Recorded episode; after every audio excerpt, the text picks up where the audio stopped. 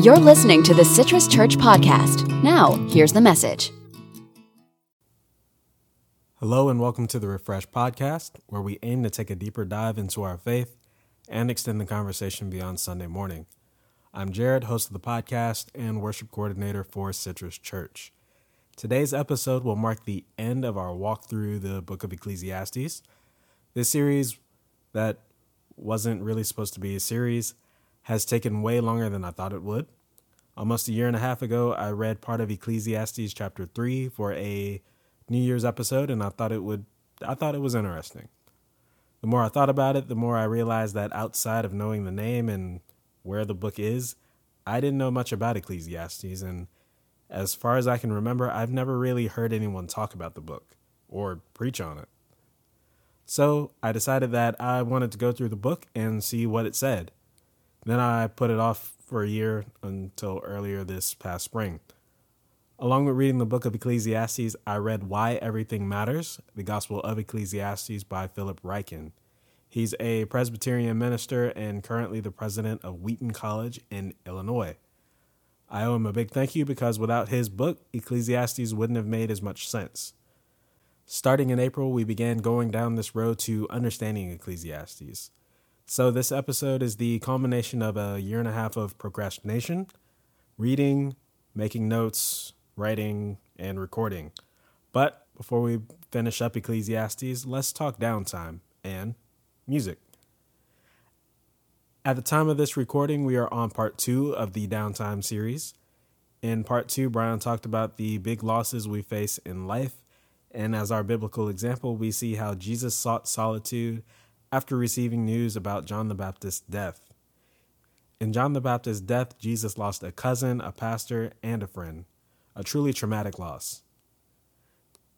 Taking the last year and a half into consideration, I would say we've become quite familiar with loss. As Brian pointed out, some of us have lost loved ones, others have lost jobs and income. At one point, we lost the ability to venture out as freely as we typically would. We have dealt with sudden changes that many of us could have never imagined. Sudden traumas or changes can cause us to conjure up deep questions and focus on heavier topics. And it even takes place in music. Years and years ago, I was walking around the entertainment department in Walmart, and while walking through the CDs, because they were still relevant at the time, one caught my eye. I was still pretty new to playing guitar, so anything with guitars on it immediately got my attention. On the cover of the CD was a guy in a plain t shirt and a pair of cargo pants and sneakers, holding an electric guitar. To his right was his name, John Mayer, who you've heard me talk about plenty of times on the podcast. And to his left was the album title, Heavier Things. I didn't know anything about this guy at that point, and I had never heard of him, but for seven bucks, I figured, why not? Ignoring the amazing guitar work and other instrumentation, the lyrics stand out because they all match the theme of Heavier Things. Each song delves into territory that is often uncomfortable to talk about. The opening song, Clarity, talks about those moments when we are finally able to breathe and take everything in, knowing that those moments are always fleeting. Something's Missing talks about the feeling of being surrounded by possessions and the people we love, but still feeling as if something's not right. The namesake of the album comes from the song New Deep, which essentially argues that it is better to be numb and not search for meanings in life, proclaiming numb is the new deep and saying that deep will only bring you down. However, I don't agree with that, and I don't believe you agree with that either. Regardless of our age, we are drawn to meanings and answers to things we don't understand. It's safe to say that there's an inherent fear or an easiness that comes from not knowing or understanding something we have to interact with. One of the most difficult questions we can ask is what is the meaning of life? And that is where the book of Ecclesiastes comes in. Ecclesiastes asks the questions that linger in our mind and points out the things that we see as being unfair. The overarching point of this book is to understand what the purpose or meaning of life really is. And based on that, it makes sense that it's either written or inspired by King Solomon. The book talks of riches and possessions, injustice, oppression, wisdom, death, and the fact that youth is fleeting. All things that Solomon knew very well. In part one of the study, the teacher explains how he had done everything there was to do under the sun.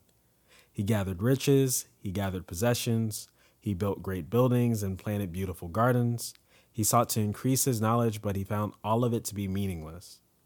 In his opinion, what good was any of it if, at the end of his life, it would all be left to his children with no idea if they'd be wise with it or not? We also talked about the mystery of time, the inspiration behind this Ecclesiastes study. The teacher says there is a time for birth and a time for death, and goes on to list everything we do in between. And for the second time so far, the teacher tells us that our efforts are gifts from God, and we are to eat, drink, and enjoy our efforts. Part two introduced us to the realities of wealth, or more specifically, money in general. According to the teacher, the one who loves money will never be satisfied. The reality of money is that people will take it from you and you may ultimately lose it. Philip Ryken expanded on these ideas. People taking your money actually refers to our day to day transactions, paying bills, taxes, money spent on entertainment, and more. Our money being lost literally means being misplaced, stolen, lost in some sort of investment, or just spent. In part three, we covered a lot of topics, but we summed them all up in one word fairness. Ecclesiastes talks about the injustice that sometimes takes place at the place of justice and how people who do hurtful or evil things sometimes go unpunished. It talks of those with power or some level of authority oppressing others. However, the teacher summarizes all these feelings in chapter 7, verse 13. Consider the work of God, for who can straighten out what he has made crooked? The crooked things, the things in our lives that don't go as we'd like, always feel unfair, but we must trust that in time God will straighten it all out. Remember, even Jesus faced unfairness in the place where there was supposed to be justice. The remaining parts of Ecclesiastes give us some reassurance in its own way. Moving ahead to chapter 9, the teacher encourages us to enjoy life all the days of our fleeting life, for that is our portion in life and in your struggle under the sun. Whatever your hands find to do, do with all your strength. The teacher goes on to make an interesting observation. In Ecclesiastes 9, verse 11, he says, The race is not to the swift, or the battle to the strong, or bread to the wise, or riches to the discerning, or favor to the skillful. Rather, time and chance happen to all of them. It's an acknowledgement that we are all subject to time and chance, aligning perfectly with all the points the teacher has made so far about things being unfair. In chapter 11, along with other words of wisdom, he tells us to rejoice in this life, remembering that one day we will stand before God. In chapter 12, the teacher ends the book with this Now all has been heard. Here is the conclusion of the matter Fear God and keep his commandments, for this is the duty of all mankind. For God will bring every deed into judgment, including every hidden thing, whether it is good or evil. So that is the end of Ecclesiastes, but not quite. For three episodes, you've heard me say again and again that Ecclesiastes is not a cheery book, and I stand by that. However, it does offer us some sense of encouragement and a way to move forward. Where other books of the Bible show us examples of injustice or things that don't seem right to us, the teacher points out all of the major issues we still deal with today. In chapter 1, he says that there is nothing new under the sun. We deal with injustice, oppression, striving for money, death, the emptiness of possessions, searching for wisdom, unfair circumstances, all under the influence of time and chance. Yet, as we deal with all of them, the teacher repeatedly reminds us that life is meant to be enjoyed with God. With this in mind, Philip Ryken makes one more clarification in the final chapter of his book. He says that the final message of Ecclesiastes is not that nothing matters, but that everything does.